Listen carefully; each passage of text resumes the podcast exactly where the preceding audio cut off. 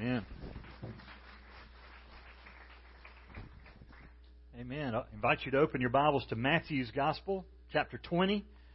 Matthew chapter 20. If you're here for the first time today, for the summer, I'm preaching through the end of the book of Matthew, and our sermons are available online. You can either go to the chapel website or iTunes and um, and download them if you're interested in that sort of thing. I encourage you to do that. Matthew chapter 20, the, the title is A Contrast of, of Request. Have you ever had anybody ask you for something, and even in the way they asked you, they were kind of asking you as if you didn't have a choice but to comply with their request? It's scary when somebody says, I need to tell you something, but you got to promise me you won't tell anybody else. That, that's what I mean. It, it's like there's an impl- implied, they're asking you something that you're already agreeing to before you even hear what the request is. Now, my kids have learned don't ask me this question. Don't ask me, Dad, can I ask you a question? Because the answer to that is yes, you just did. Have a nice day. You need, need to say, Dad, can I ask you two questions? This is the first one, and there's one following. What we're looking at this morning in, in a contrast of request is really Jesus encounters two groups of people that are asking him for something. The first one is, is a real proud, arrogant request. The other one is a very humble request for mercy, really a contrast of requests. Let me read the first part of the passage beginning in chapter 20 and verse 20. Then the mother of the sons of Zebedee came to Jesus with her sons, bowing down and making request of him. And he said to her, What do you wish? She said to him, Command that in your kingdom these two sons of mine may sit one on your right and one on your left. But Jesus answered, you do not know what you're asking. Are you able to drink the cup that I'm about to drink? They said to him, We are able. He said to them, My cup you shall drink, but to sit on my right and on my left, this is not mine to give, but it is for those for whom it has been prepared by my Father. And hearing this, the ten became indignant with the two brothers. But Jesus called them to himself and said, you know that the rulers of the Gentiles lord it over them, and their great men exercise authority over them. It is not this way among you.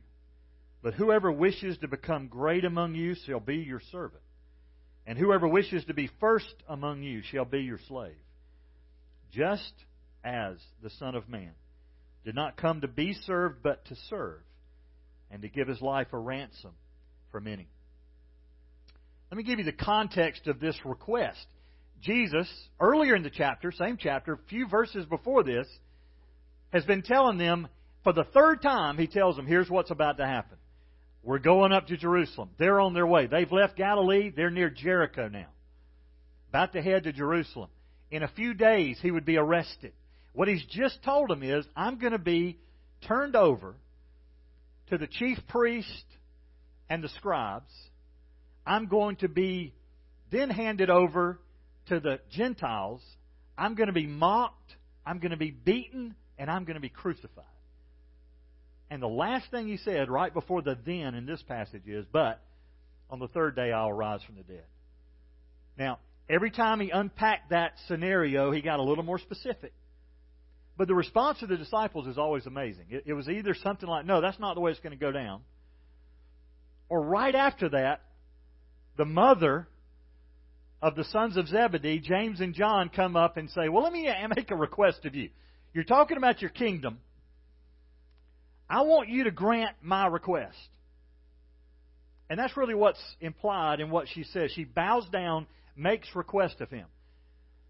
Now, something that's interesting about this woman is we probably know her name. I believe this is Salome that we see at the cross. And you've got to read and connect the dots between Matthew, Mark, and John's gospel to recognize this was probably the mother of Mary. Excuse me, the sister of Mary.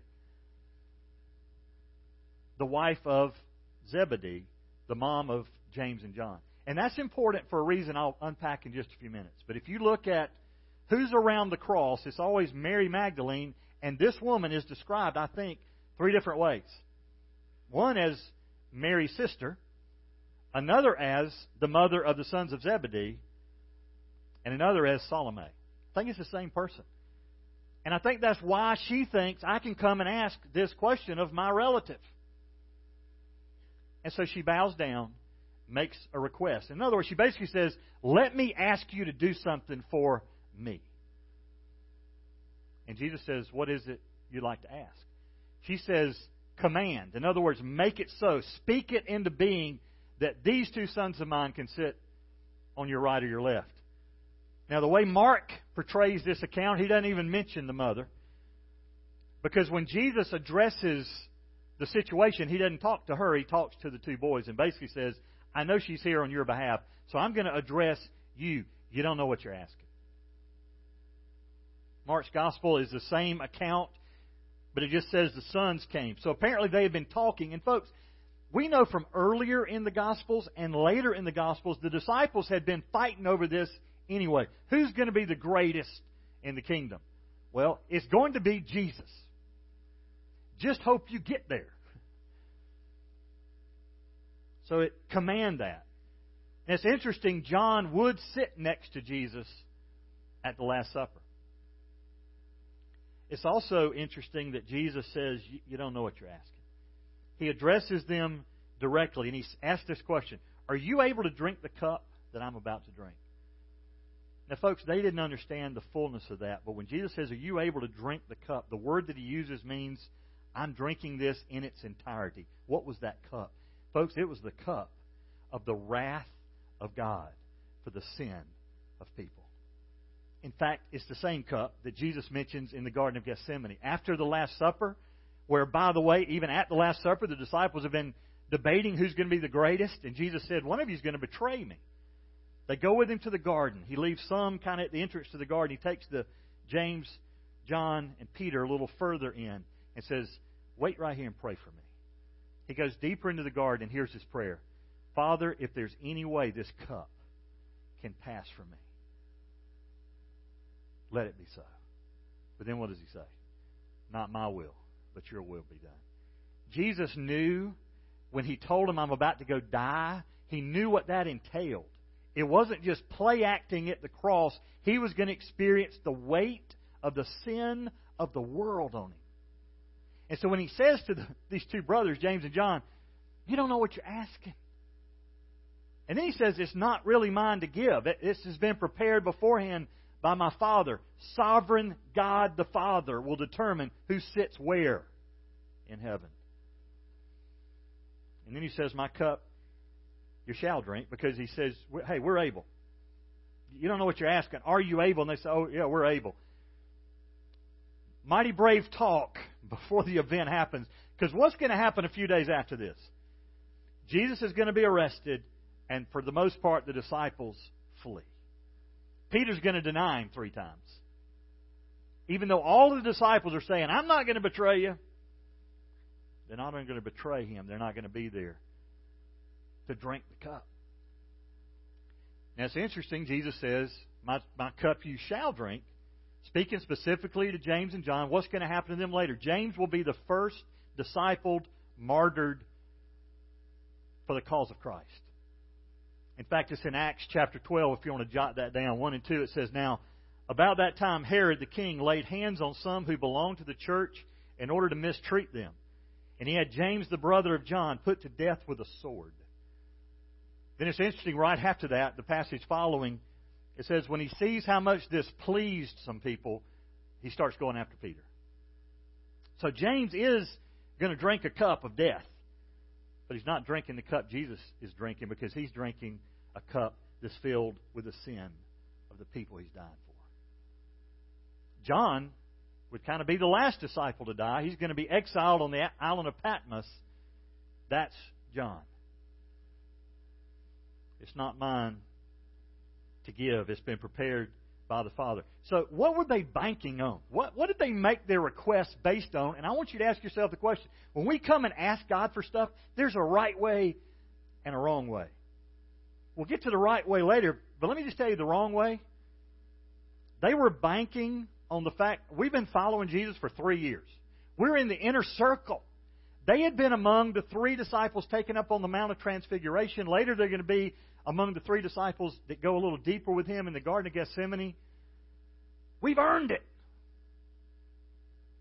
They're also banking on perhaps a family relationship. Come on, cuz. And maybe they're even asking, that they're banking on the fact we're asking first. They've been fighting over who's going to be the first, but maybe they're the first ones to ask, and they get their mama to do the asking for us. You know, and maybe they were going with that theological position of if you snooze, you lose. So they're hoping maybe because they've been faithful followers for three years, or maybe because they've got a family relationship, or maybe just they're the first ones to ask. Jesus has got to grant it. Well, he doesn't. The arrogant request always implies that somehow you deserve it. And I'll just tip you off.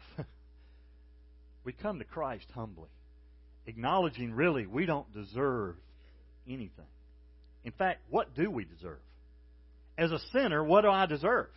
Well, the Bible says I deserve death. And yet, that's why Jesus is going to gulp down the entire cup of God's wrath in my place. More on that later. But look at the responses. There's really two responses. The first one's the disciples.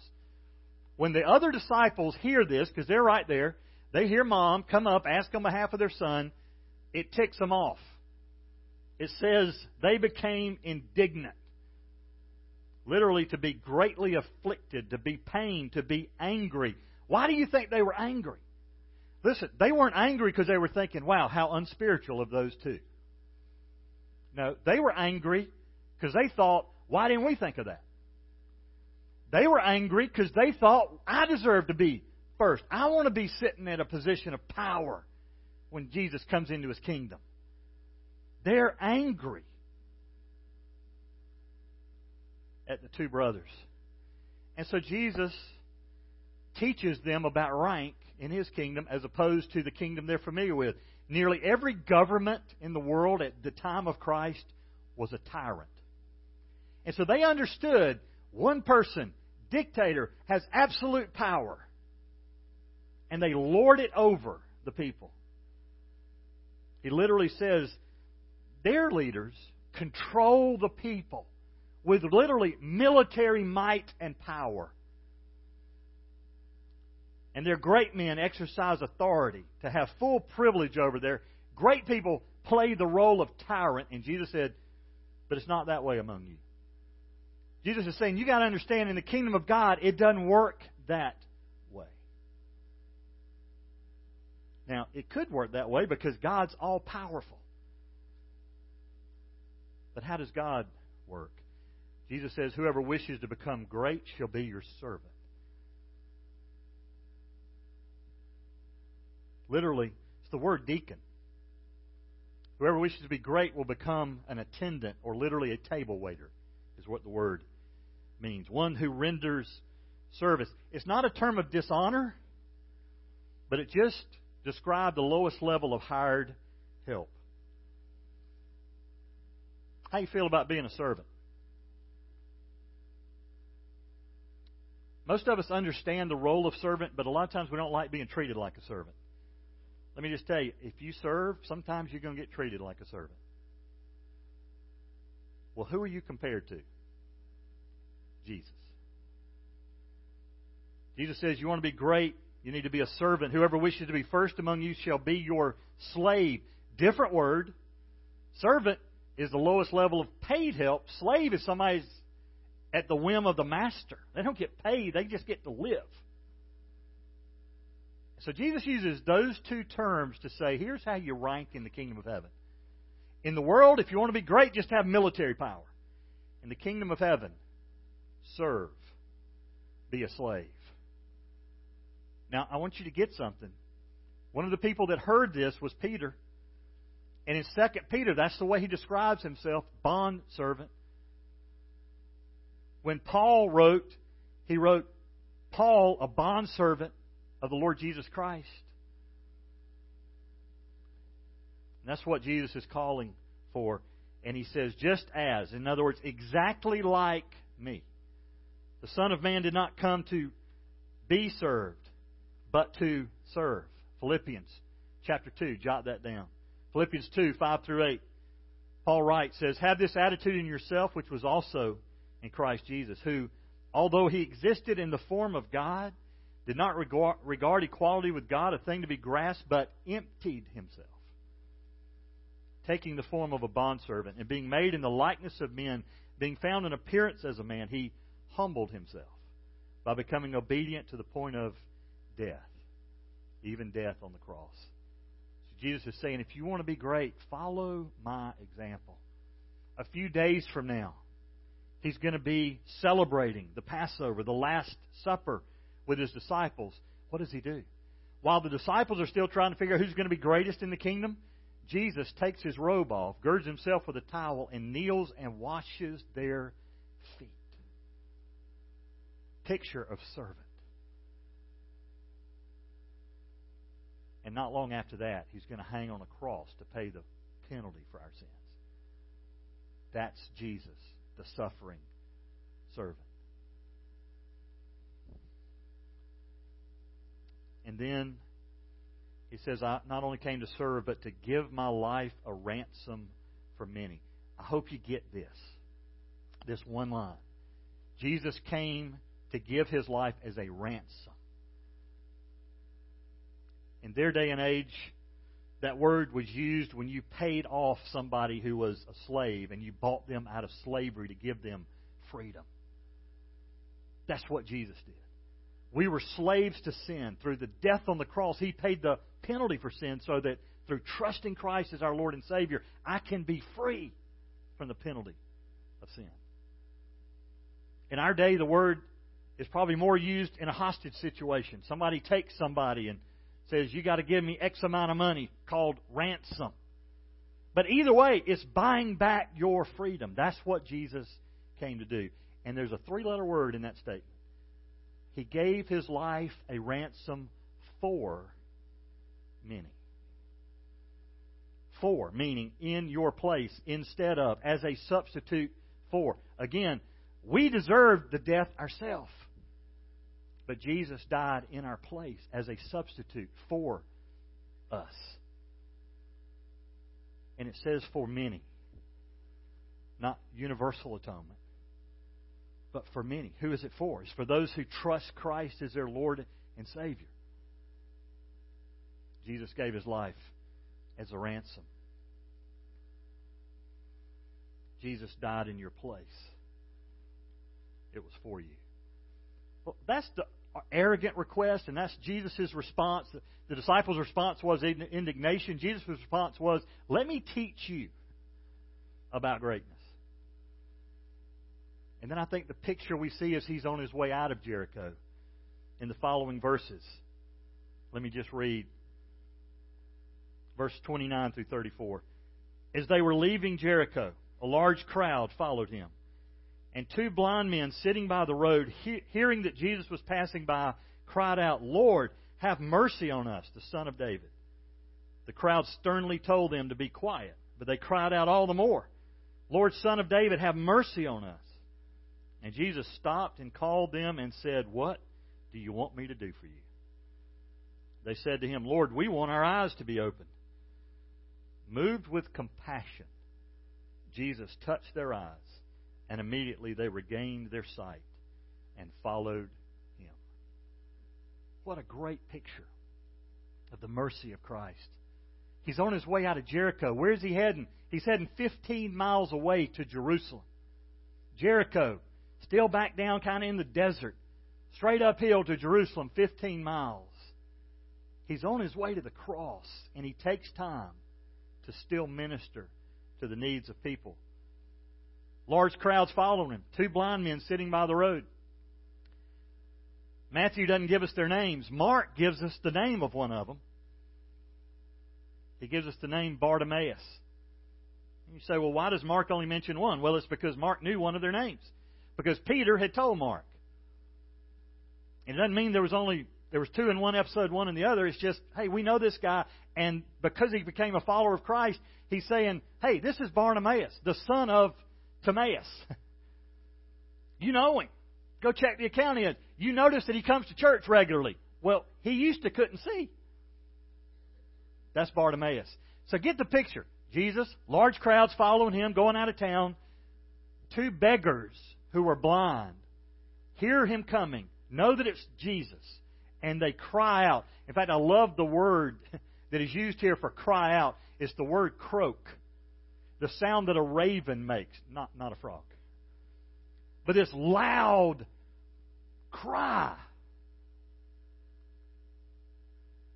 And what happens? The rest of the crowd says, Hush! Be quiet. Literally, mute yourself. when I read that, I thought, these men are blind. At least let them talk. They can't run up to Jesus. They can't follow him like you are. They can't get their needs met face to face because they can't see. They can't get there. So they just hear Jesus is coming by, and it says with a loud, I think they're shouting at the top of their lungs. And the people say, Hush. Now, why do they do that? Why does the crowd tell these two guys to be quiet? I assume it's because they were selfish. They were in a better position physically, socially, economically, and every other way than these two men. But they're following Jesus because they want to get theirs. And they don't want Jesus distracted by two beggars. So just be quiet. And what does the Bible say? They cried out all the more. Put yourself in their sandals. If you're thinking, this is my one opportunity to see again, because they regained their sight, so it means at one point they had seen. So they knew what they were missing. Now, how long they'd been blind, I don't know. But these two men, for a while, could not see, and they knew Jesus could do something about it. And so when they're told to hush, they don't obey the crowd. They just scream a little louder. And Jesus stops. And I love this. He says, What do you want me to do for you? Why, why did he ask that question?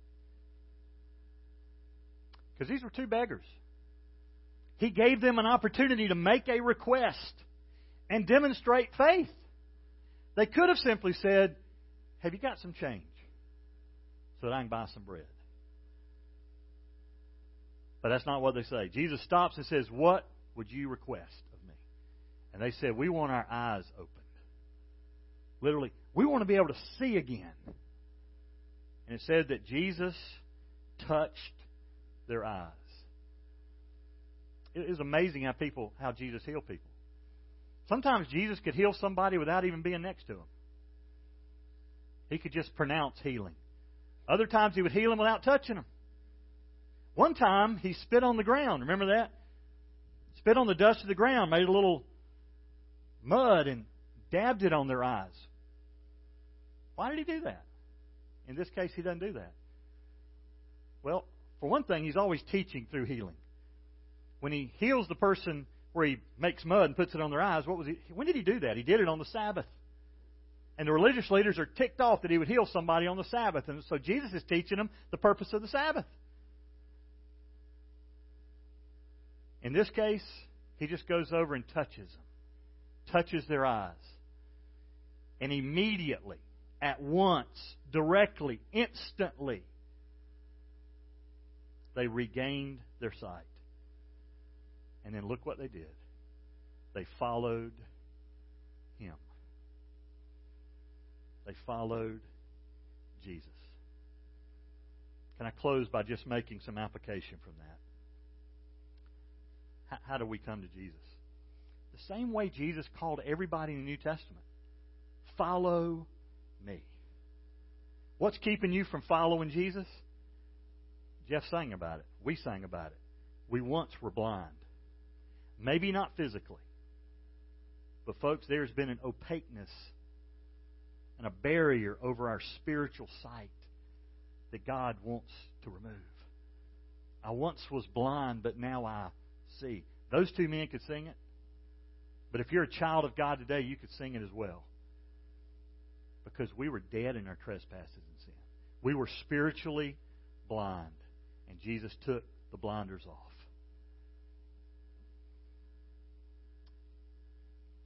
And they call for mercy. Mercy.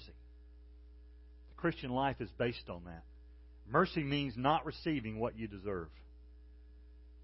Mercy. Again, maybe you aren't physically blind, but folks, we were needy for a Savior, and we did not deserve any of it. We can only come to Jesus humbly. Same way, begging for mercy and asking for grace. Mercy is not receiving what you deserve, grace is receiving what you don't deserve. And that's grace. None of us come to Jesus based on our effort, our performance, the fact we've been going to church for a hundred years, the fact we were here today. We go based on the shed blood of Christ and the fact that we are desperately needy for a Savior. Let's pray together. Bow your heads with me. So let me ask you that question. Has there ever been a time in your life where you've come to Jesus needy and acknowledging, I need a Savior. Today could be that day of salvation. If you're here this morning and that's you, you just realize, I need to trust Christ as my Savior today, then I'm going to encourage you. Talk to somebody before you leave this place. I'll be at the back door. Perhaps you're here with a group. You go to one of your leaders and just say, Today I need to trust Christ. Father, thank you for the truth of the gospel, that it's good news, and that you're able to take someone that was blind and allow them to see. I pray that would be true spiritually for all of us. Because we cry out from mercy, not from an arrogant heart that we deserve it, but from a humble heart that acknowledges, without you, I'm lost. Thank you for your mercy and your grace. In Christ's name.